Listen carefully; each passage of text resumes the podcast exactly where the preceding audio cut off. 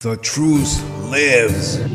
Political bombshell, starring Ray Sean Blyden. September 11th, 2001. A day of grief. A day of courage. This is how that day unfolded. My daughter called me. She said, a plane just flew into the World Trade Center. I said, nah, you gotta be kidding. It's gotta be a Piper Cub or some clown was flying down the river. At 8:46 a.m., American Airlines Flight 11 from Boston, with 92 aboard, traveling at a speed of 470 miles per hour, strikes the North Tower of the World Trade Center complex. Within minutes, officials coordinate the citywide emergency response. Their base of operations is a state-of-the-art command center located on the 23rd floor of 7 World Trade Center. With one tower in flames, the tragedy is only beginning. It is 9:03 when United Airlines Flight 175, with 65 aboard, traveling at the speed of 590 miles per hour, smashes into the South Tower of the World Trade Center. This aircraft strikes the corner of the South Tower. It rips a diagonally shaped gash from the 84th to the 78th floors. The South Tower lasts only 56 minutes before it succumbs at 9:59 a.m. A dust cloud billows outward for blocks. Victims stagger away. At 10:28, the television mast atop the North Tower spears straight down.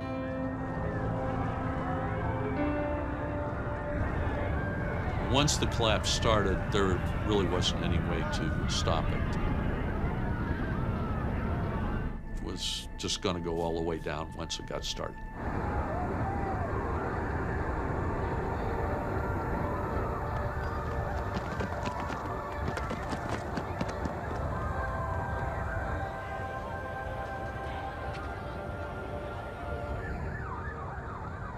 Chaos in New York City.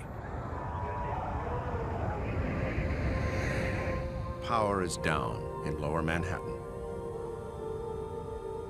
Phone lines jammed with more than 230 million calls. Hundreds of firefighters trapped in the towers. Hundreds more race to the scene. Falling debris from the collapse of the North and South Towers ignites fires in the neighboring buildings of the World Trade Center. World Trade 4, 5, and 6 are ablaze. World Trade 7, the building housing the city's command center, burns unchecked for 7 hours. At 5:20, it collapses.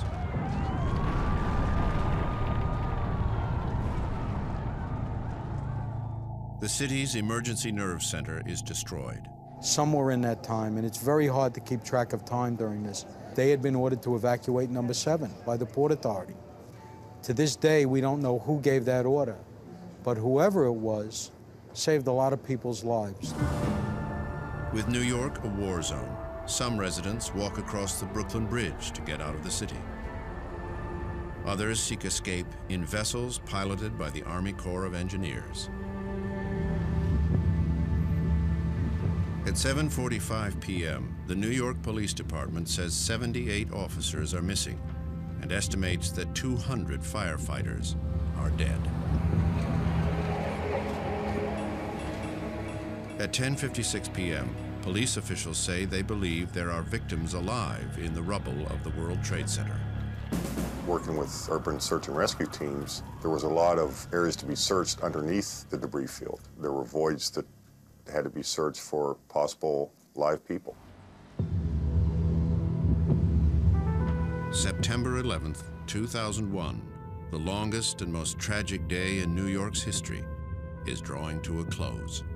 Hello, It's my old friend, I've come to talk with you again, because a vision softly creeping left its scenes while I was sleeping, and the vision that was planted in my brain still remains within the sound of silence. In restless dreams I walked alone, narrow streets of cobblestone, neath the halo of a street lamp. I turned my collar to the cold and damp, when my eyes were stabbed by the flash of a neon light that split the night and touched the sound of silence. And in the naked light I saw 10,000 people, maybe more. People talking without speaking. People hearing without listening. People writing songs and voices never shared. And no one dared disturb the sound of silence. Fool, said I, you do not know. Silence like a cancer grows. Hear my words and I might teach you. Take my arms and I might reach you. But my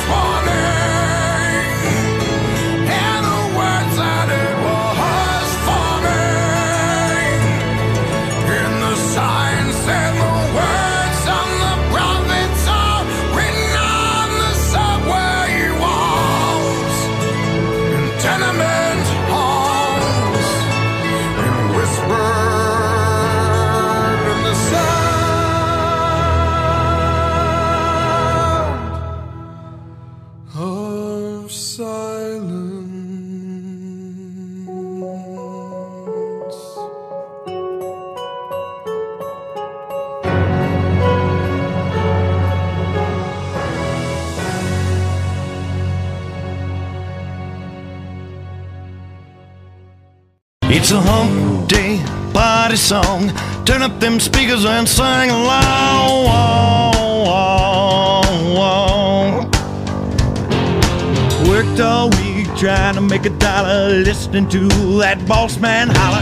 Take a look and what do I see? Middle of the week, halfway free. It's party time tonight.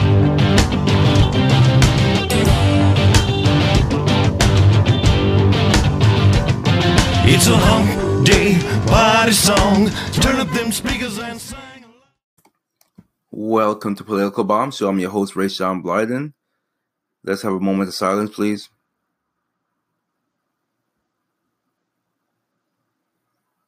I'm saddened that this job has taken over all of my time because the hours has increased tenfold, and literally, yeah, the check looks good. So what? I'm not, anyone who knows me, I'm not someone who cares about money. If I have it, that's great.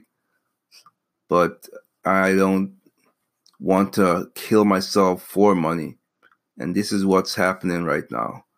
And it made me not even remember that yesterday was September 11th.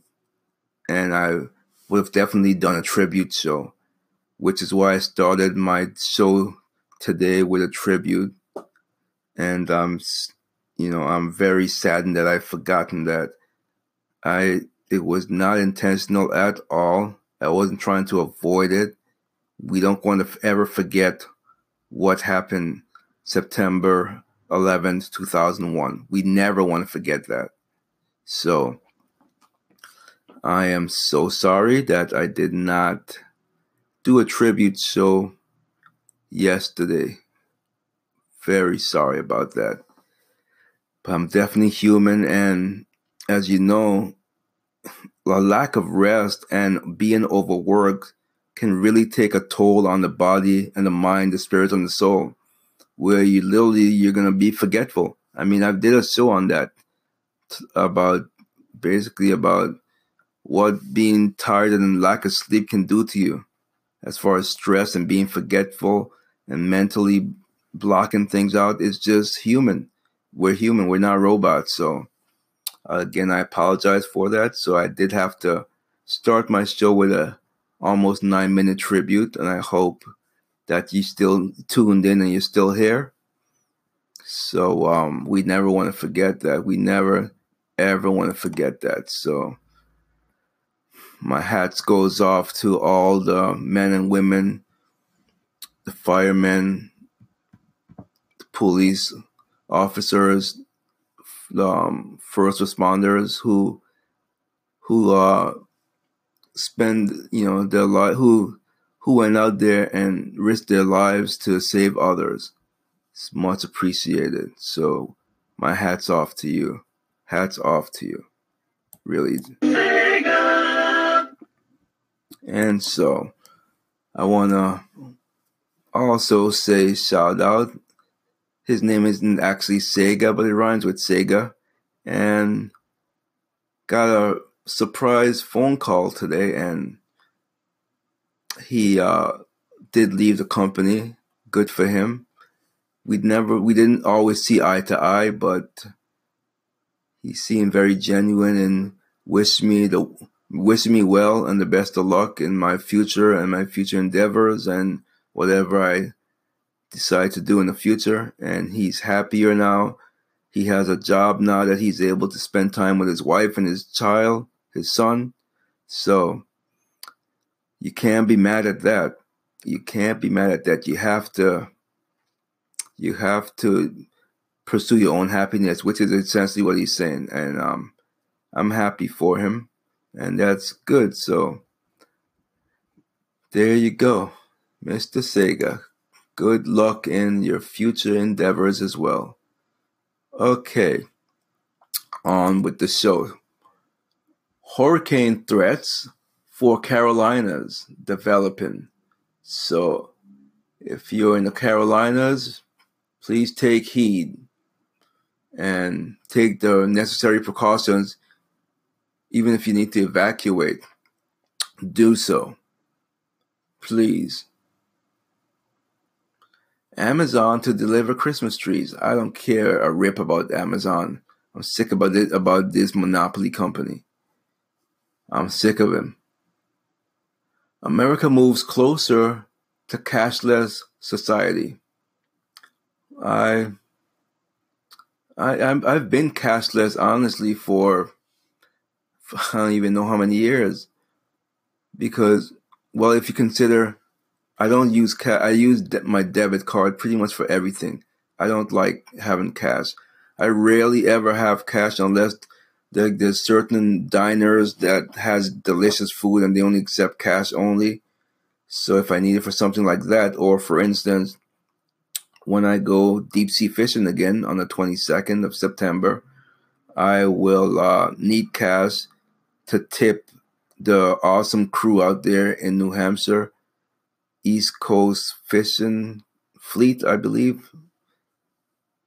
And so certain things you need cash for, but rarely do I ever walk around with cash. But let's see, let's open up this story here and see what they're talking about. Because, let's see, and even Apple Pay, and I don't know what the Amazon one is, Google Pay or whatever you want to call it, or Samsung Pay, I have no idea, but they're very convenient, but are they secure? That is the thing. It says, if you want to buy a beer at Flatstick Pub in Seattle, don't whip out a $10 bill to pay. You'll walk away thirsty. Flatstick, a hot new mini chain in the Pacific Northwest, doesn't take cash. Neither does Bluestone Lane, a coffee chain with locations in New York, Philly, and D.C. Patrons there have to pay with plastic or an app called Level Up. Never heard of that one. Want to grab a Sweetgreen salad for lunch with cash? No can do at many locations. Cashless commerce is popping up around the country, particularly in restaurants catering to a younger crowd, which is likely to leave home without any greenbacks or even a wallet, and instead choose to live life with a smartphone and a few credit or debit cards attached. I'm not the younger crowd, but that's how I live life, because it's just more convenient and simpler. That's just why I do it. It's just simpler to me. But anyway, businesses who's gone cashless raves about the results. Flatstick owner Sam Largent told me plastic only reduces error rates due in times of complex accounting, such as calculating tips when shifts change. Cash sure seems to be on the ropes. The dollar value of cash transactions sank 7% from 2010 to 2015, according to Nelson report, with credit and debit card payments rose while credit and debit card payments rose nearly 50%. Meanwhile, ATMs, which had their 50th birthday last year, are disappearing around the block and around the world, signaling the decline of the cash run. Of course, cash-free environments aren't brand new. Airlines went cashless long time ago for meals and other onboard purchases, as did parking lots and other unmanned spots. And with the metric rise of friend-to-friend payment apps like Venmo, I don't know that, Zelle, I heard about, and Splitwise, don't clue, were no longer throwing $20 bills on the table after a meal, or handing over cash or checks to roommates for the gas bill. So you're saying cash is over? Not exactly. The Federal Reserve said 2016 that 35% of U.S.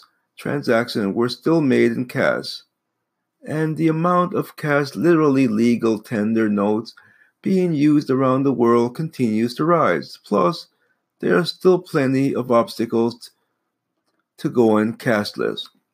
For starters, the FDIC estimates that 7% of U.S. populations is still unbanked. Okay, I got into the story, got into the news without telling you what the topic of the show is going to be about. You see what I mean about the mind? I'm still overworked. So my topic is going to be about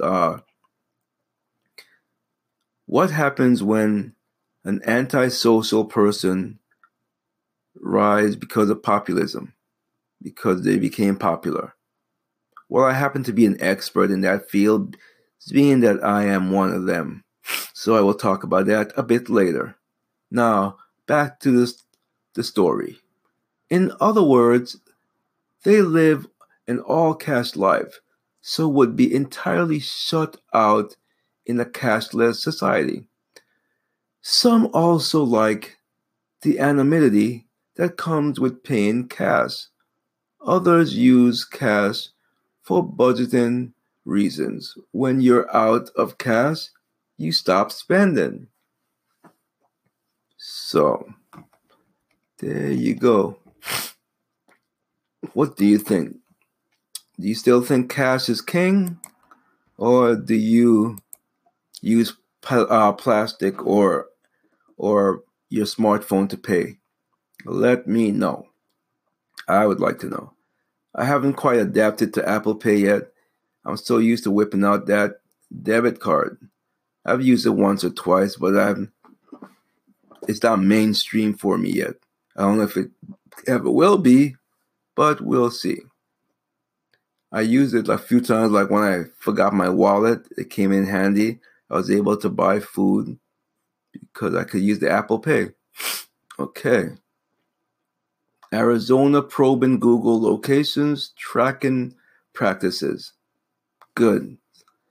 Call them out. They shouldn't be tracking anyone. Bezos banning controversial books. I hope you don't think my book is controversial. I hope not. Let's see here. Amazon has officially entered, what is this, territory by banning an entire range of dating advice books because they violate unspecific content guidelines. So dating books. Interesting. Very interesting. I'm so sick of you, Bezo, and you, Sucky Zucky. I'm sick of you guys. Really am.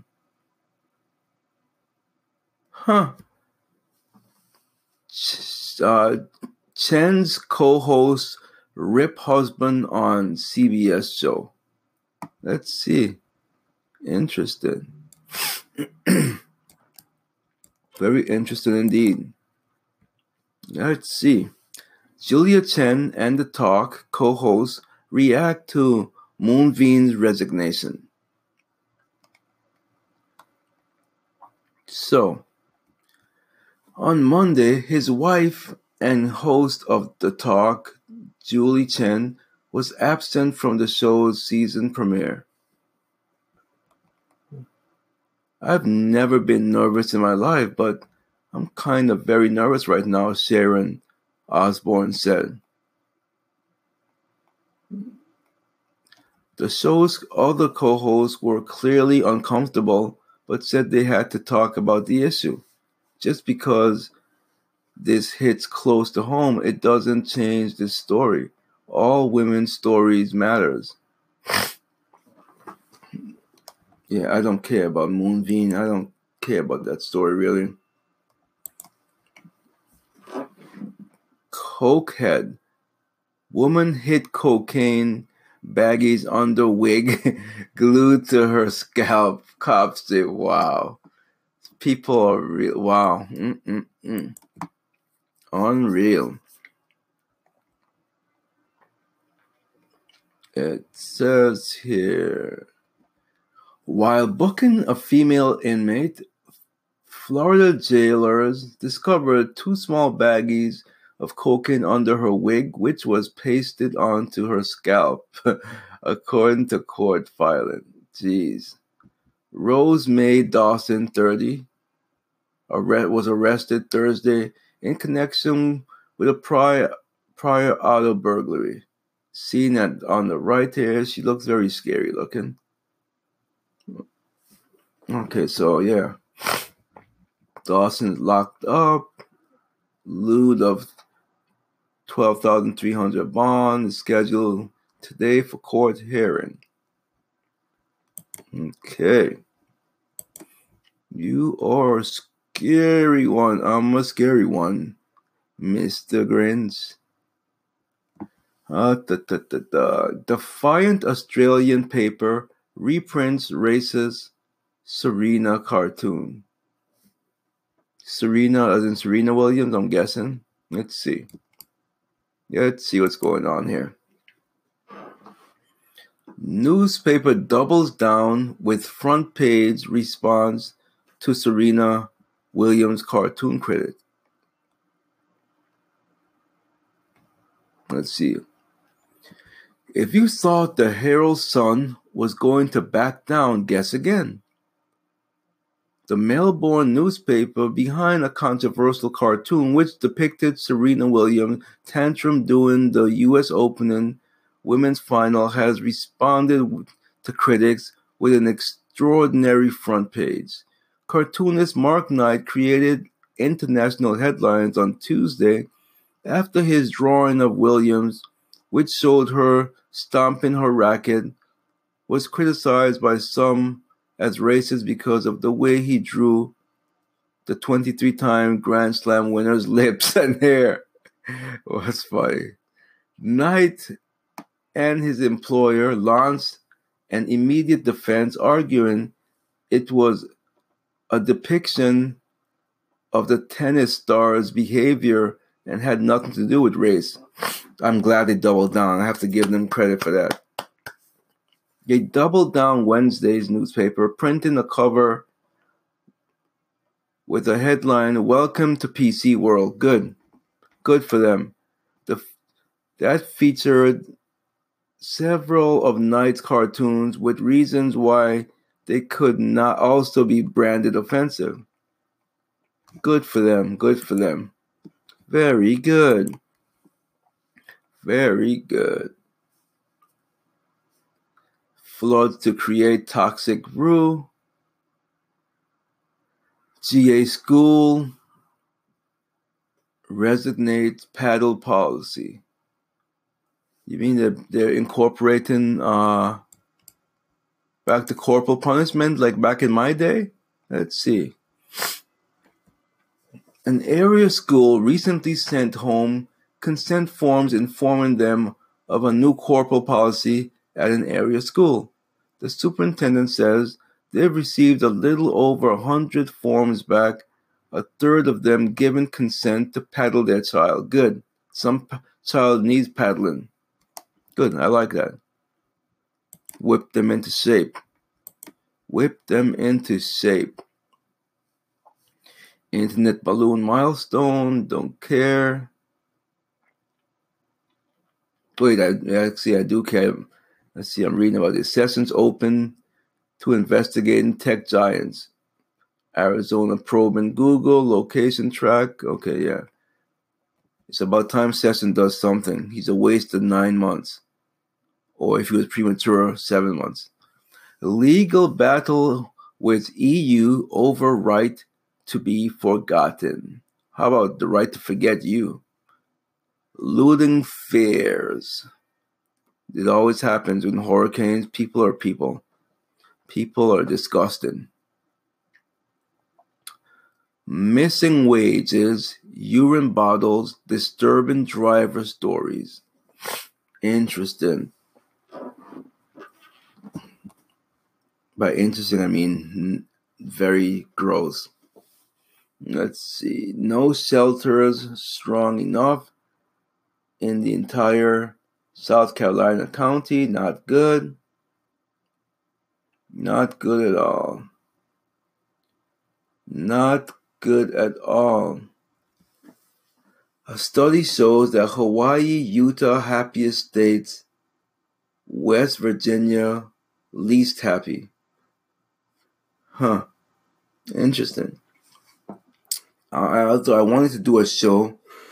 I don't know if I could do a whole show on it, or I could just look it up and talk about it today. But I wanted to know which state has the worst drivers. So I guess I would look up which state has the most car accidents, because I would venture to wager that Connecticut is the worst.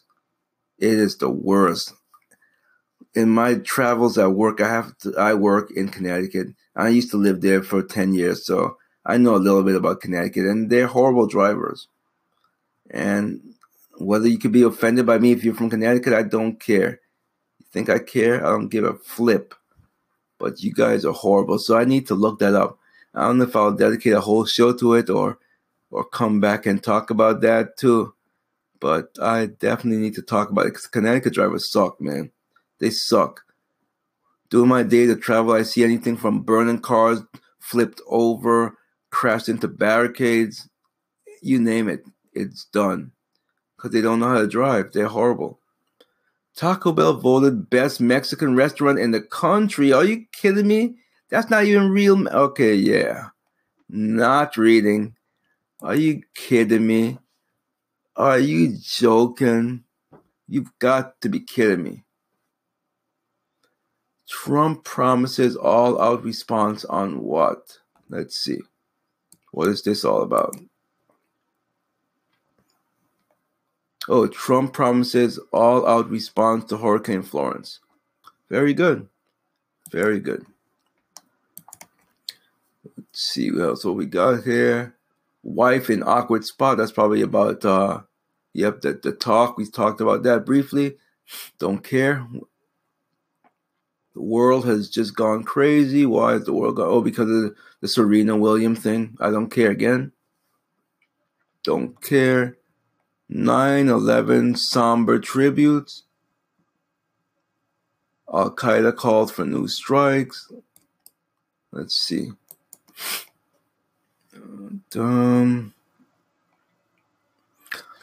This is New York. Americans looked back on 9/11 Tuesday with tears and somber tributes as President Donald Trump hailed the moment when America fought back on one of the hijacked planes used as weapons in the deadliest terror attack on U.S. soil. Victims' relatives said prayers for their country, pleaded for national unity, and pressed officials not to use 2001 terror attacks as a political tool in a polarized nation. So, let's see what else we got going on here. Al-Qaeda called for a new strike. Let's see. Read this really briefly. Al-Qaeda calls for new terror attacks on U.S. in video released on 9/11 anniversary. Let's see. Come on, let me, where's the story? You know, this is so annoying. These online newspapers, they try to get you to subscribe to them, or they don't let you read their stories in full. They just let you read headlines. It's so annoying. It really is. You know why they do it? Because they're losing revenue because people are not reading, because they're not reporting news. They're reporting their opinions, and no one wants to read about opinions. I mean, most people listen to talk shows for opinions, obviously. It's a little bit different. You give your opinion on the news, but the newspaper is supposed to be the news. So, okay, fine. You don't want to give me this new story. Just close that out. Have time for your nonsense. Bald eagle lands on fire truck. That's cool. Let's see. That's pretty cool. Let's see if they have a picture of it. Bald eagle swoops in to join firefighters' 9/11 tribute. Oh, well, they do have a quick video. Let me click on it. I won't turn it up. I'm just gonna describe what I'm watching. If it loads any day now. Come on. Of course, starts off with a commercial.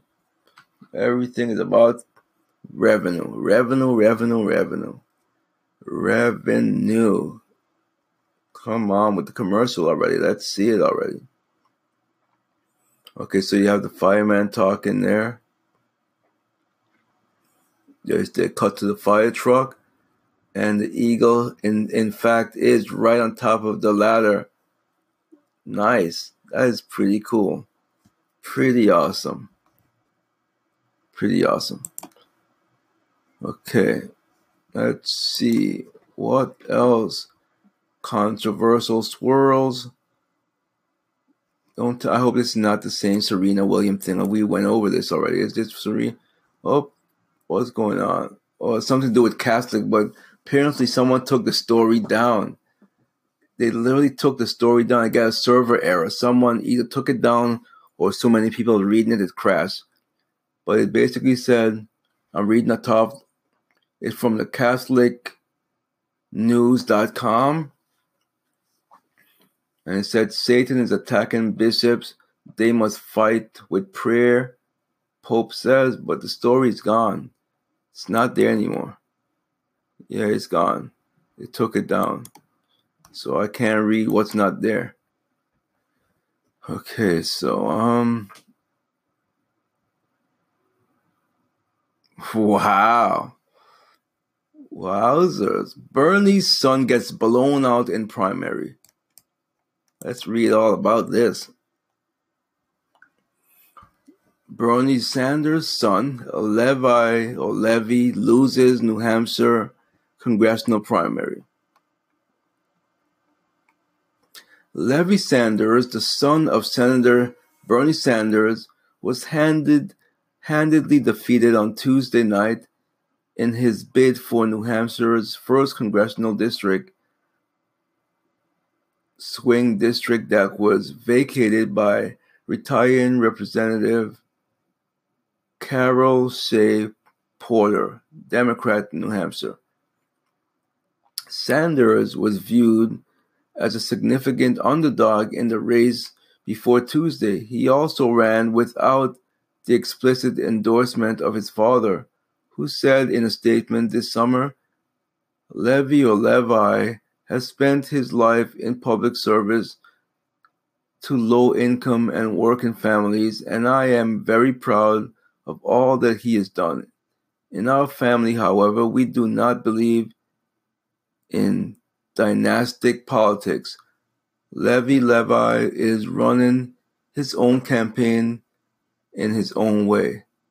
The younger Sanders had only raised about $40,000 for his congressional bid. Chris Pappas, an openly gay member of the New Hampshire Executive Council, won the primary after also beating back Maury Sullivan, an Iraq war veteran and former Obama administration official who raised more money than him and had been criticized for moving to the state last year. When the race was called, Sanders was in 7th place out of 11 candidates. The first district was won twice by former President Obama by a slight block. I don't care about you. I don't care about you. Should I play that song? No, I'm not going to play a song. Let's see. Dogfight.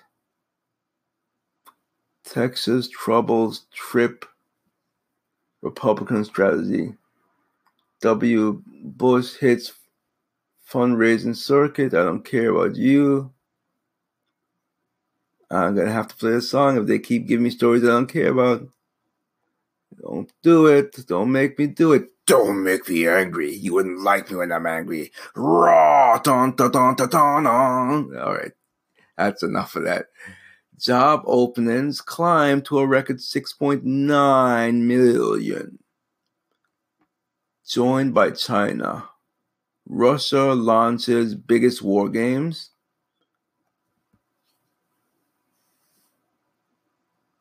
I'm not going to read the Kaepernick story because I don't care. Long-term power outages because of Florence.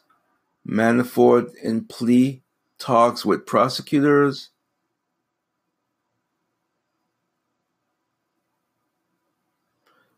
Let's see a little bit about this. I don't really want to read into this stupid Manafort thing. Manafort in talks with prosecutors about possible plea, according to people familiar with the discussions. Days before in-person jury selection is... Okay, I don't care. I'm sorry. I can't read what I don't care about. I'll be right back.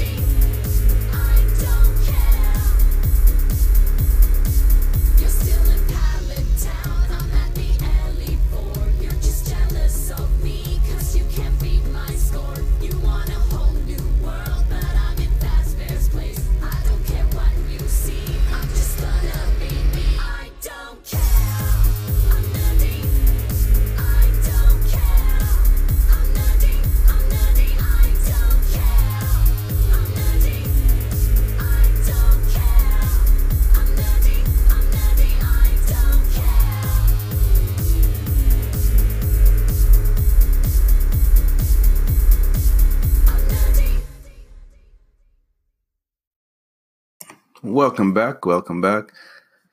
I'm nerdy, I love it. When I was growing up in high school, that's probably where I knew I was a nerd, because that's what I hung up with and that's what I felt more comfortable with. I was a nerd. I didn't know I was a nerd, but looking back on it, I was definitely a nerd. I hung up with the nerdy kids and I loved that, so... We did the nerdiest things. It's crazy. So we weren't your typical nerds. Like you saw Revenge of the Nerds. I don't know if you ever seen that film. It's very old. But we weren't those type of nerds that got picked on. We were like the cool nerds. No, everyone liked us. So yeah, past was me. Nerdy. Let's get back to a little news if there's anything here. Okay, not gonna read about Nike. Don't care about them. Russia launches biggest war games. We knew that was coming. I read about that already. Says almost charged Hillary with perjury. Oh, Manafort almost doesn't count. You should have done it. I don't care about almost. So I guess winds are 140 miles per hour in Florence. Let's see here. Star says concerns about those around Mueller.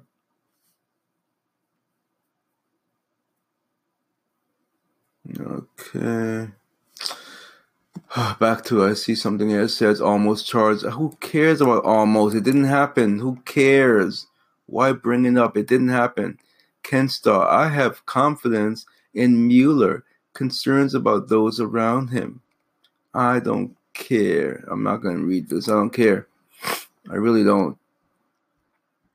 I call Mueller a mule, a donkey, a jackass. That's how I feel about him. Texas troubles, trip, Republicans try. I'm not reading that. Okay. What is this? The color is brown. Mass shooting tweet threatens Trump hotel event. Secret Service probes actress calling for assassination. Let's see.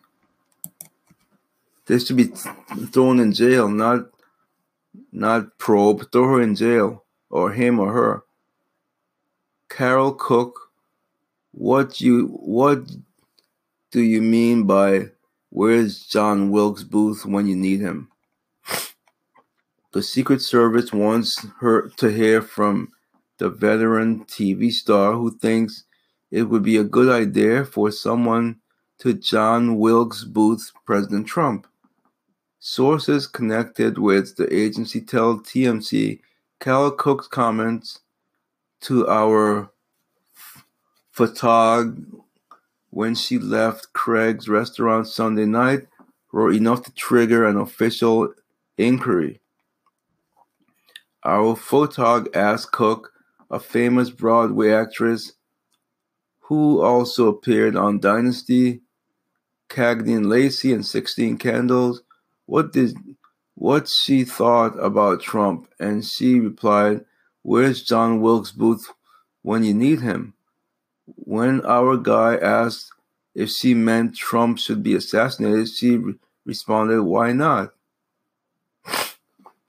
Our sources say the Secret Service saw our post and are concerned enough that they want a chit-chat with the 94-year-old actress. They were quick to add, it's not an official investigation, just due diligence. If the interview unearthed anything ominous, only then would it become an official investigation. Officially, the agency says the Secret Service is aware of the comment. While we do not confirm or comment on the absence or existence of specific investigations, we can say we investigate all threats against the president. So, if that was someone white and Obama was president, the media, everyone would be all over it. See, it's a hypocrisy. Campaign sign used to fend off. Cops cursed president before violence. Cursed president before violence.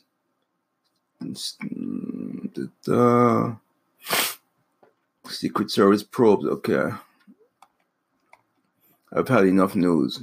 That's enough news for today.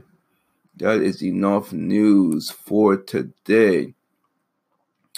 When I come back, I think I'll get into the monologue. I think I had enough news. I'm pretty sure that you had enough news. I know I had enough news. And news is news is news. Let me look at this feed. Sometimes my email feed has some interesting stuff. Amazing administration. No, amazing admission by Google, Facebook, content cop. Don't know what that is. Kennedy Center prison show feedback. Yeah. No, I don't see anything worth reading. So when I come back, I shall get into why, how does someone who is antisocial react to populism when I get back. Wake up in the morning looking greener than Shrek. Where is that donkey? Sleeping in a tub can really mess up your neck. Before I leave, I stop and vomit up tequila and glitter. It seems I'm spending every morning with my head in the shitter. Got vomit up in my hair, but I'm way too sick to care. Now I'm falling down the stairs. I pull myself off the floor, then I'm almost out the door. But my family is waiting for me. Oh crap, not again. It's an intervention. It's cool, I'm fine. I can stop it anytime. That's a lie, you won't try. Now you've made your mother cry. Look! I'm out of here, this is queer. I just drank a couple beers. Don't leave, we love you. We even hired Dr. Drew. This pattern needs to end. I think I have to puke again. So I decide to stay, but my head is still reeling. Then they all go down the line talking about their feelings. It makes me sad when I see you brush your teeth with Jack. Also, you borrowed my gold bike and never gave it back. Stop showing off your butt. You're making young girls act like sluts. And you're starting to get a beer gut. Beer gut. This behavior's a dead end. And P. Diddy is not your friend. You'll end up like Lindsay Lohan. This is whack, I feel trapped. We want the old Kesha back. Screw you, Dr. Drew, and your stupid camera crew. Hey, you don't have to shout. We're just trying to help you out. Okay, it's time you know. This is just a video. I don't drink or pee in sinks. It's what I want my fans to think. It's all an act, and in fact, it's even in my contract. We did.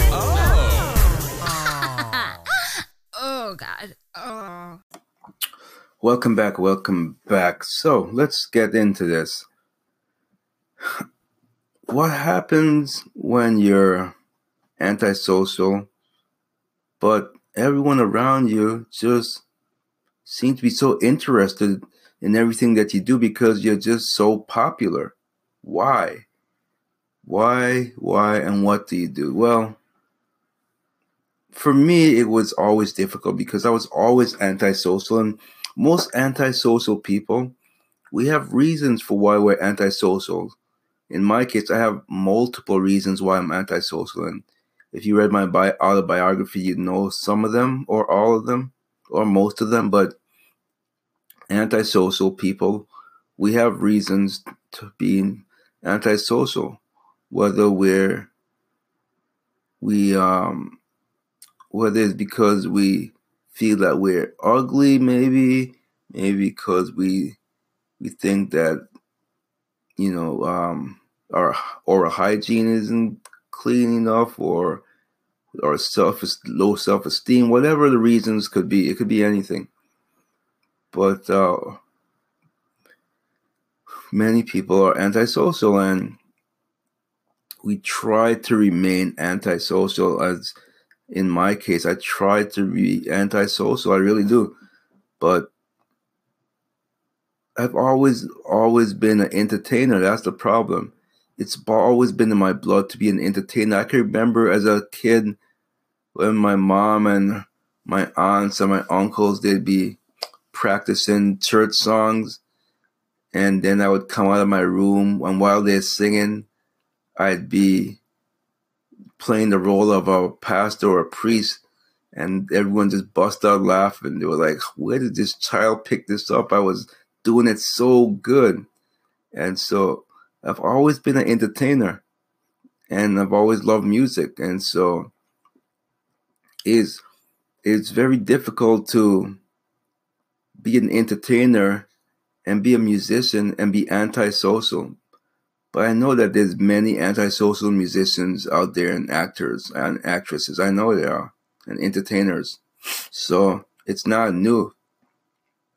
So in my case, it was very difficult because when the populism really kicked in, I did not know how to handle it, how to treat it, except to try to combat it and shoo it away, like, get away from me, leave me alone. But that didn't help. And that's why some people consider people who are antisocial and popular, consider them to be, you know, a-holes, because they think that they're being a-holes because of the way they are there.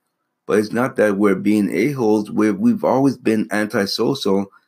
And not because you become popular it doesn't mean that you throw away the anti-socialism. You don't throw it away. It's a part of you. You've always been that way. And some people will always remain antisocial. And so for me, when it became popular, I just tried to shoo it away. And then it came to a point where I realized shooing it away wasn't helping. So I just tried to let people see the interest inside of me. People, us and others, and people like people that are interesting or unique and different or all of the above. And so when people saw me and said, this guy is very interesting, and that's why people like me. That's another thing, likability. I also have likability. There's some people out there like GM, he has no likability. But this isn't another GM rant, so I don't want to bring him up. But this isn't as an example. His likability is -0. So likability counts for a lot in my case, because if someone has likability, they can make almost a million errors and mistakes, and I will never hold it against them because they have such likability.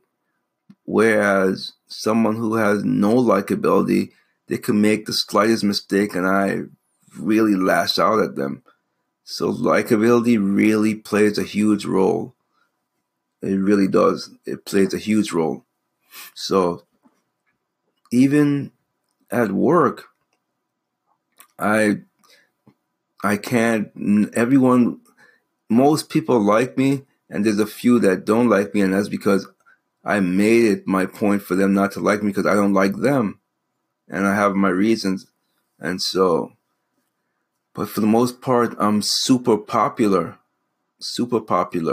And even with new guys that come in that I haven't even met, you see, the love spreads. So all the popularism of the people who like me that's already there, the older people that's been there, are expressing their love and admiration for me, and therefore the new persons already have likability towards me already. And so it's just the populism.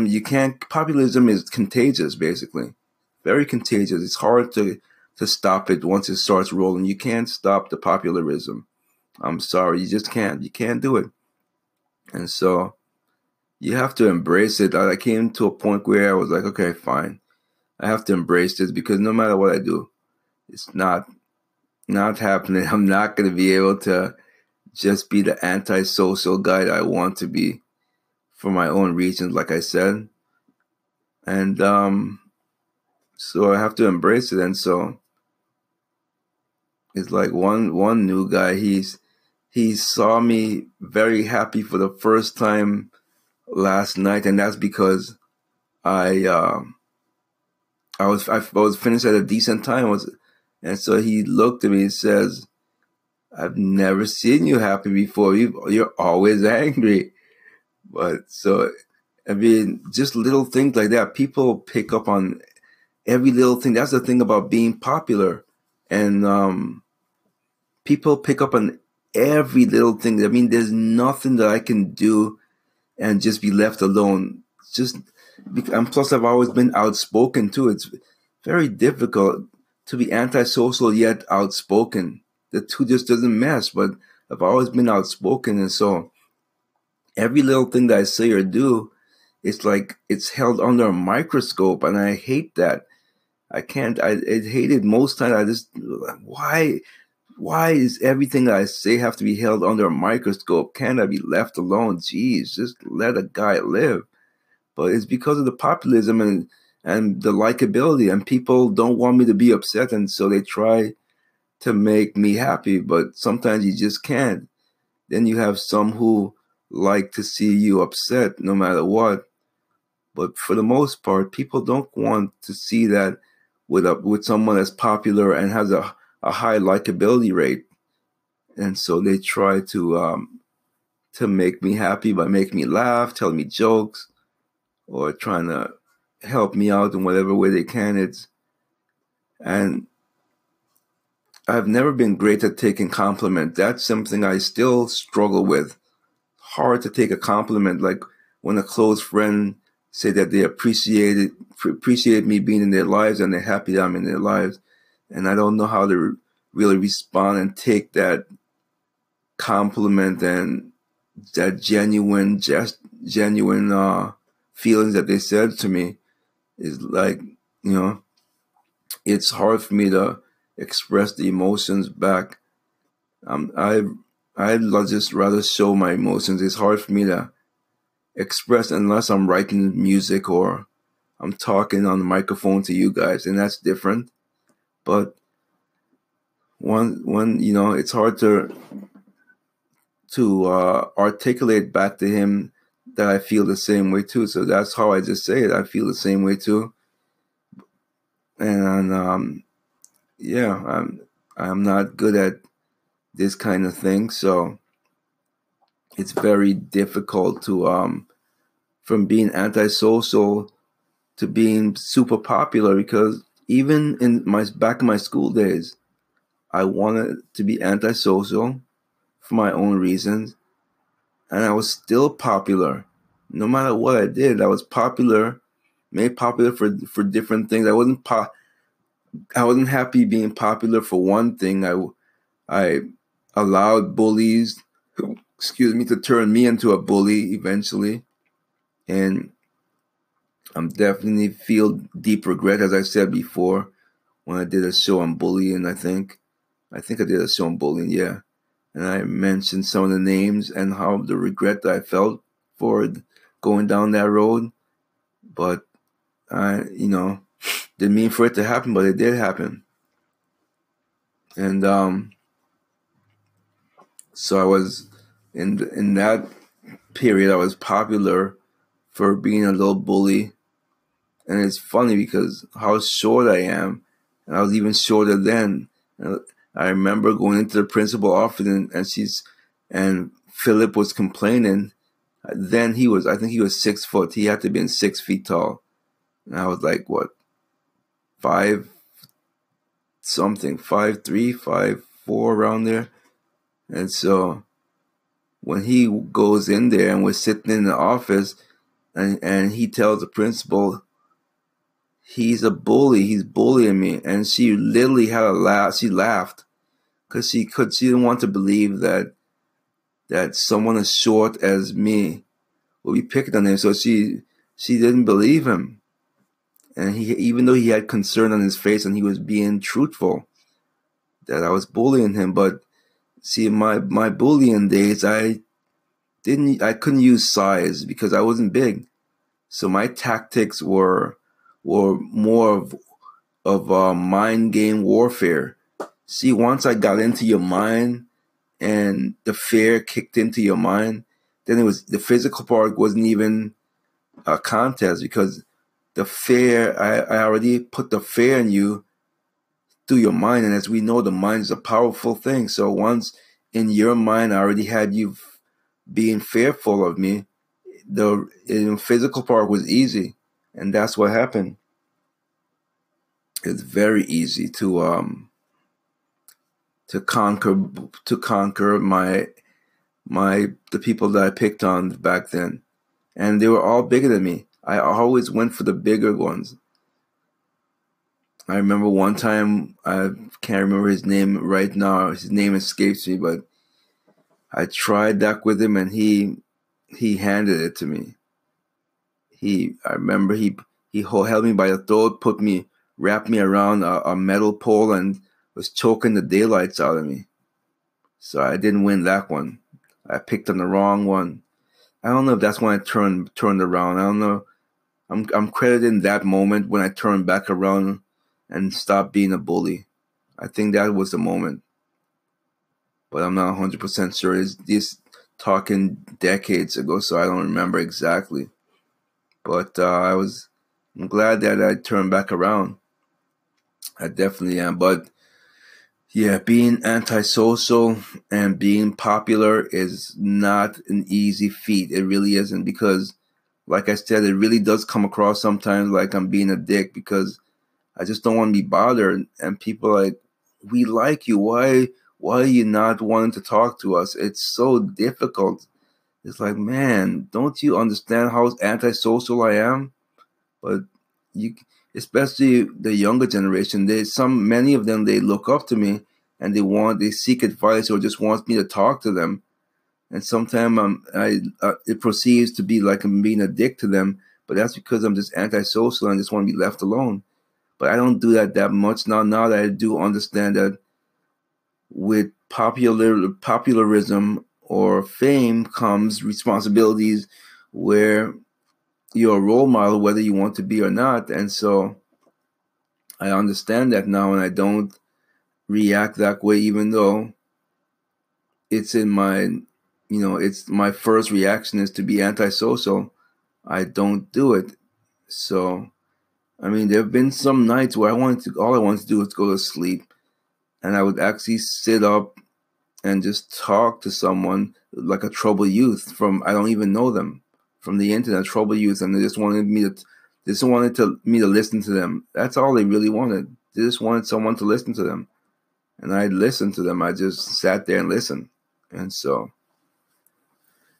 being antisocial, yeah, I always have to kind of give it a back seat and realize that I'm popular and I'm famous, and therefore the antisocial behavior, you gotta put it in the back burner, especially when it comes to the younger ones who wants to learn from me or look up to me. You can't react to them in that negative way. It's not a good thing, not a good look. And so that's basically my views on being antisocial, right into populism. That's how we react. That's how I react. So if you're antisocial and you're popular and or famous and you want to talk about it, you can always call 323-835-1123 or visit politicalbombshow.cf. Happy Hump Day.